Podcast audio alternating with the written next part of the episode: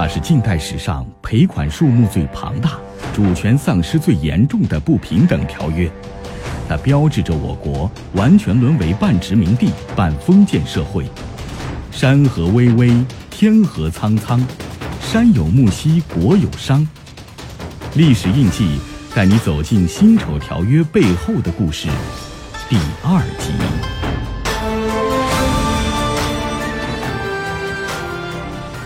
辛丑条约的赔款，主要是赔付给在一九零零年，也就是庚子年与清政府爆发冲突的十一个国家，因此又叫做庚子赔款。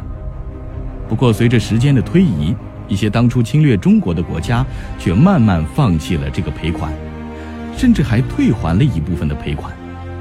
我们知道啊，如果一个国家变强大了，它和别国的不平等条约被取消是很正常的。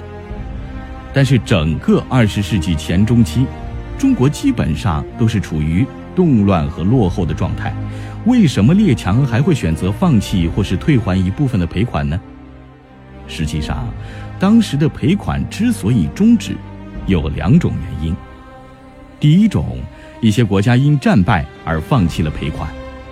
第一次世界大战爆发后，为了打击德国在远东的利益，英法等国。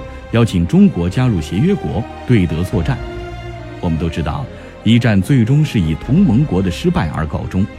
中国作为战胜国，理所当然地停止了对德国的赔款。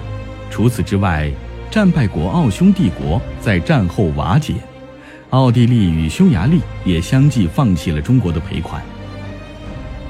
第二重，因为另有所图而放弃并退还赔款。天下没有免费的午餐。上期说到，作为交换，美国要求中国在投入教育的同时，要派遣最优秀的学生到美国学习先进的理念和教育模式。正是依靠这笔赔款，我国的清华大学才应运而生。由于美国打头，英国也很快模仿，将赔款退还。英国不仅在我国兴办英式教育。还要求中国的年轻一代到英国留学，与美国的方式基本相同。而苏俄自1917年爆发十月革命以来，始终得不到世界各国的认可，因此苏联也很快宣布放弃了赔款。除了同样把赔款投入到教育事业中之外，苏联还借这个机会换取了中国政府承认其合法地位。然而，日本当时却没有退还。而是利用清政府的这笔赔款发展教育、发展军事，直到发起侵华战争。